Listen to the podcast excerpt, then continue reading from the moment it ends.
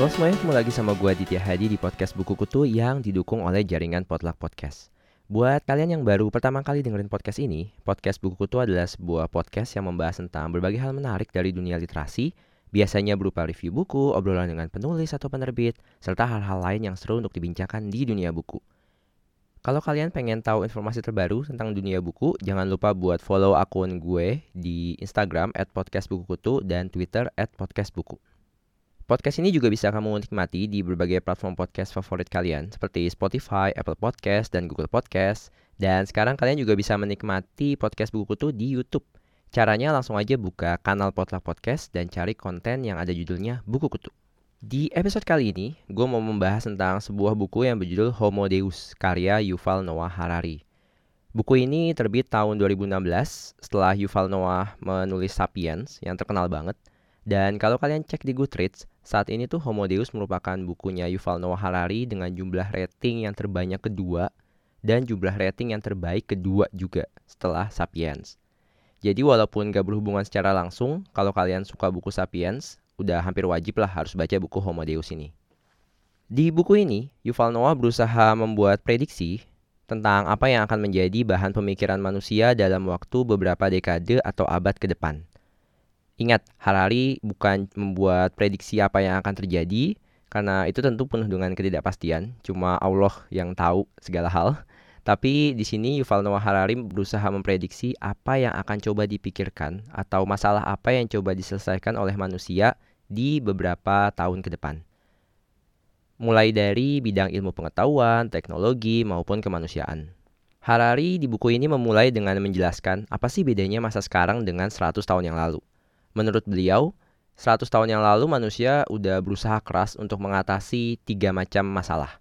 Yang pertama itu kelaparan, yang kedua itu wabah penyakit, dan yang ketiga itu perang. Dan menurut Harari, tiga hal tersebut saat ini relatif sudah bisa diatasi. Walaupun masih bisa didebat, tapi menurut dia ya relatif sudah bisa diatasi lah. Contohnya yang pertama, kelaparan. Saat ini untuk pertama kalinya sepanjang sejarah, ada lebih banyak orang yang meninggal karena makan terlalu banyak dibanding orang yang makan terlalu sedikit. Contohnya di tahun 2010, itu wabah kelaparan itu membunuh sekitar 1 juta orang. Tapi bagaimana dengan obesitas? Membunuh 3 juta orang.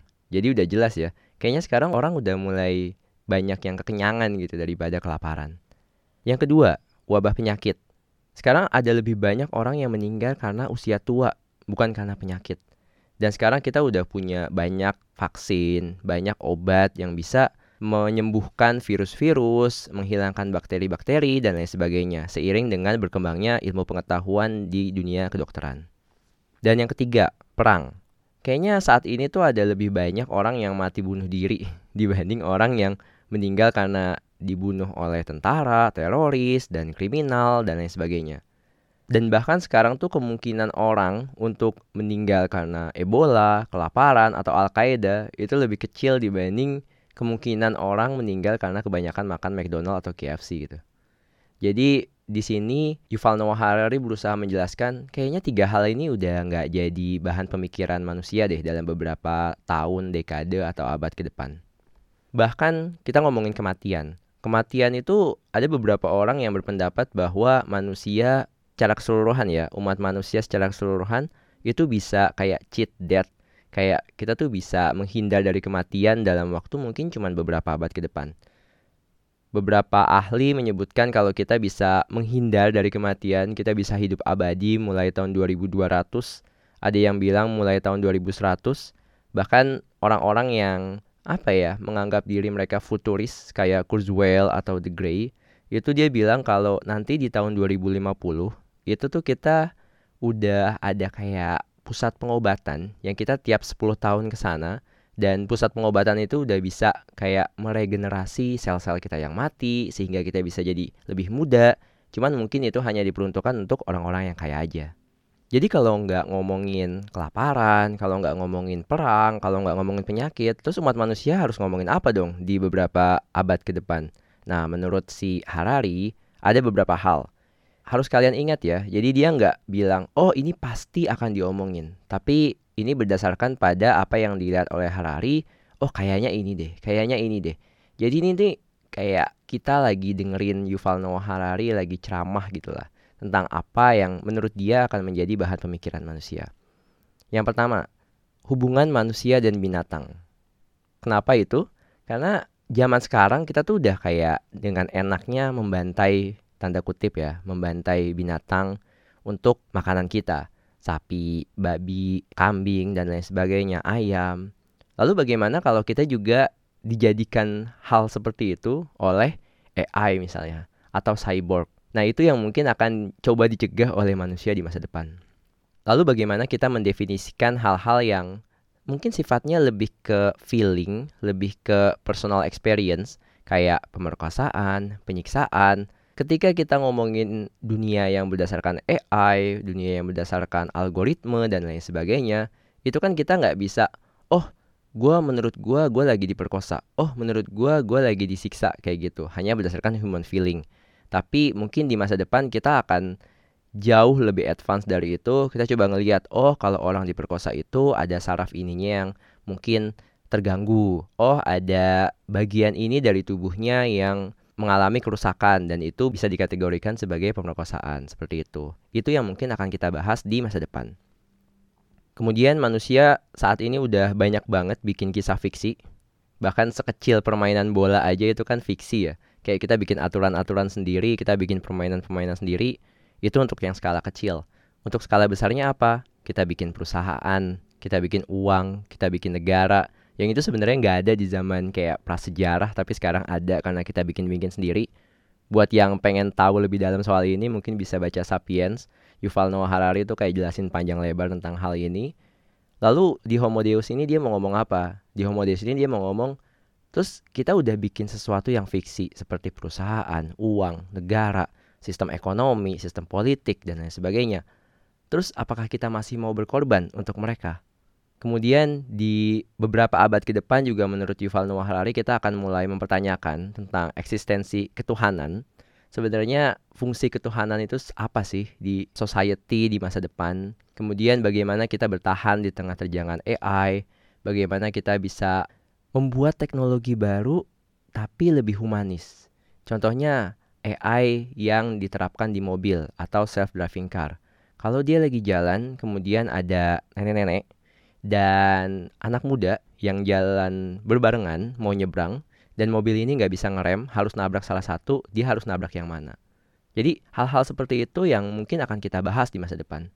Kemudian juga ada pendapat tentang kiamat ekologi. Bagaimana kita sudah memakan banyak banget hal di bumi ini kita udah mengkonsumsi minyak dalam jumlah yang banyak, bagaimana kita mencegah kiamat ekologi di bumi kita yang sedang kita tempati saat ini. Kemudian ada banyak perangkat, aplikasi, sistem yang kita udah gunakan, smartphone, laptop, bahkan kita mau nyari pasangan hidup aja kita pakai Tinder gitu. Bagaimana kita mencegah biar alat itu, software itu gak menjadi pengambil keputusan dari apa yang kita inginkan. Kemudian bisa nggak sistem demokrasi, sistem kepemerintahan kita mencegah hal itu kalau kita nggak dikontrol oleh satu perusahaan yang memegang semua data manusia seperti Facebook, Google, dan lain sebagainya. Lalu bagaimana kalau perusahaan-perusahaan teknologi itu membuat algoritma yang sangat pintar, kita udah tahu ada Deep Blue yang mengalahkan ahli atau master di bidang catur, kemudian AlphaGo yang juga mengalahkan ahli di bidang Go, itu baru permainan kan. Tapi di kemudian hari nggak menutup kemungkinan kalau AI-AI ini juga bakal mengalahkan manusia di kehidupan nyata. Bagaimana nanti AI akan menyingkirkan pekerjaan dari manusia. Bagaimana nanti bank-bank pada tutup, hal-hal yang mungkin sifatnya clerical, administratif itu semua akan tersingkirkan oleh AI. Bagaimana kita menghadapi hal itu? Lalu bagaimana kita menghadapi perusahaan-perusahaan yang memegang data manusia secara banyak, secara masif bagaimana kita mencegah mereka tidak memanfaatkan itu untuk kepentingan yang buruk. Nah, hal-hal seperti ini yang gue jelasin panjang lebar tadi, inilah yang coba diangkat oleh Harari. Ini loh topik-topik yang akan kita bahas dalam beberapa abad, beberapa tahun, beberapa dekade ke depan. Jadi ya kita mesti fokus dengan yang ini gitu. Tapi tadi mungkin kalau kalian dengar penjelasan gue, ih serem banget ya, ada AI yang bakal mengalahkan umat manusia, ada software-software yang mungkin bisa mengendalikan kehidupan kita, uh, bagaimana ketuhanan itu juga mulai dipertanyakan. Kok kayaknya dunia ini makin carut marut ya? Gue nggak siap kayaknya dengan perubahan itu. Nah, si Yuval Noah Hari juga mengingatkan kalau kita nggak mesti panik. Ya, ini nggak akan berjalan secara langsung. Oh, tiba-tiba besok semuanya akan berubah. Kita sebagai manusia, sebagai sapiens itu biasanya akan mengalami proses yang bertahap. Nggak kayak tiba-tiba seperti yang biasa digambarkan oleh film-film Hollywood gitu kita nggak akan tiba-tiba ada robot yang datang ke kita dan bunuh-bunuh kita nggak itu nggak akan terjadi kita sebagai manusia akan berkembang tahap demi tahap. Kita akan bergabung bekerja sama bukannya perang. Ingat kita akan bekerja sama dengan robot dengan komputer untuk membuat kehidupan ini jadi lebih baik. Jadi nggak ada tuh yang robot tiba-tiba datang ke kita terus ngebunuh kita. Tapi ya kita juga harus waspada. Jangan sampai semua lini kehidupan kita nanti akan dikuasai. Kita hanya bergantung banget sama mereka itu yang mesti kita cegah. Cuman ya kita sekali lagi kita mesti waspada karena ini sekarang udah kejadian nih. Kita sekarang sedikit demi sedikit kita ngasih data ke Facebook, kita ngasih data ke Google. Ini gue bikin podcast juga gue ngasih data ke Spotify. Ya kita mesti waspada aja dengan impactnya. Di buku ini ada quote yang gue inget banget dari Yuval Noah Harari. People are usually afraid of change because they fear the unknown. But the single greatest constant of history is that everything changes. Orang tuh biasanya takut akan perubahan karena mereka nggak tahu apa yang akan terjadi setelah perubahan itu. Padahal satu-satunya hal yang konstan di sejarah umat manusia itu adalah perubahan. Itu yang mesti kalian ingat. Oke, selanjutnya gue akan ngebahas review gue terhadap buku Homo Deus karya Yuval Noah Harari ini di segmen kedua.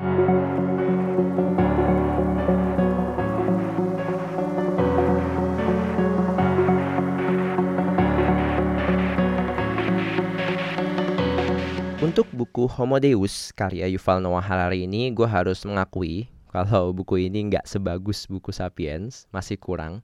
Jadi gue hanya bisa ngasih bintang 4 dari 5 bintang.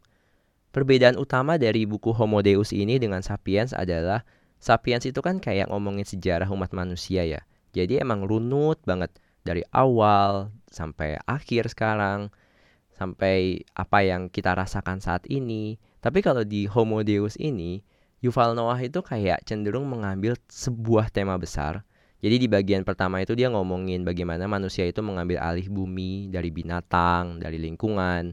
Kemudian di bagian kedua dia ngebahas tentang bagaimana manusia itu mencoba mencari arti kehidupan dari liberalisme, dari agama dan lain sebagainya. Dan di bagian ketiga manusia itu akhirnya mulai sedikit demi sedikit kehilangan kontrol terhadap tadi kecerdasan buatan, algoritma, komputer, internet, dan lain sebagainya.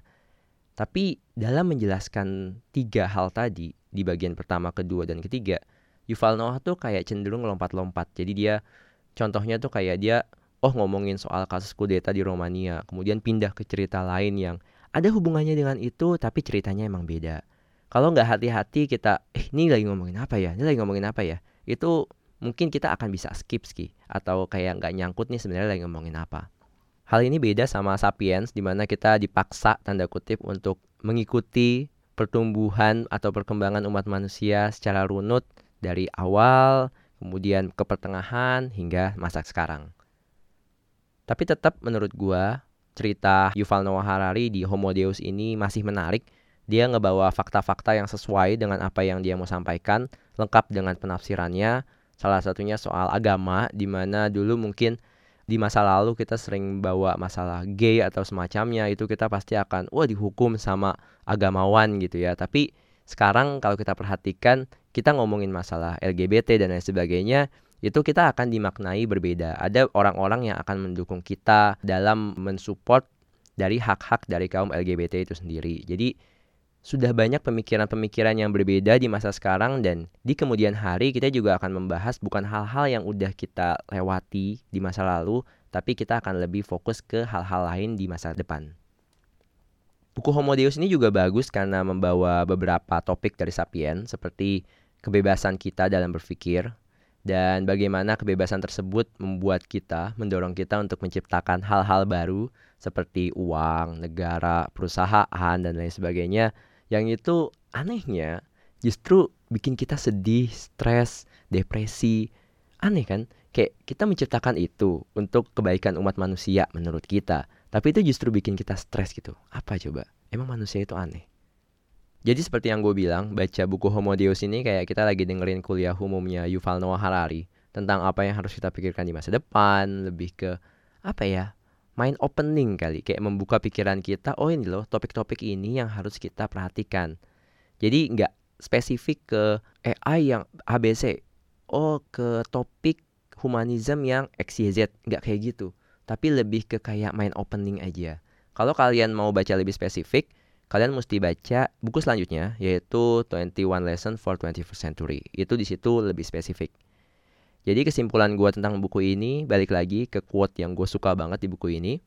People are usually afraid of change because they fear the unknown. But the single greatest constant of history is that everything changes. Orang selalu takut akan perubahan karena mereka khawatir nggak tahu apa yang akan terjadi di masa depan. Tapi padahal satu-satunya hal yang konstan di kehidupan umat manusia adalah perubahan. Jadi jangan takut, ya udah hadapi aja perubahan itu. Itu dia review gue terhadap buku Homo Deus karya Yuval Noah Harari. Jangan lupa buat follow podcast ini di Spotify, Google Podcast, atau Apple Podcast biar kalian bisa dapat notifikasi ketika gue ngeluarin episode baru. Dan kalau kalian mau reach out gue buat ngasih rekomendasi buku apa yang harus dibahas, penulis mana yang harus gue ajak ngobrol, langsung aja reach out gue di Instagram at podcastbukukutu, Twitter podcastbuku, atau email ke podcastbukukutu at.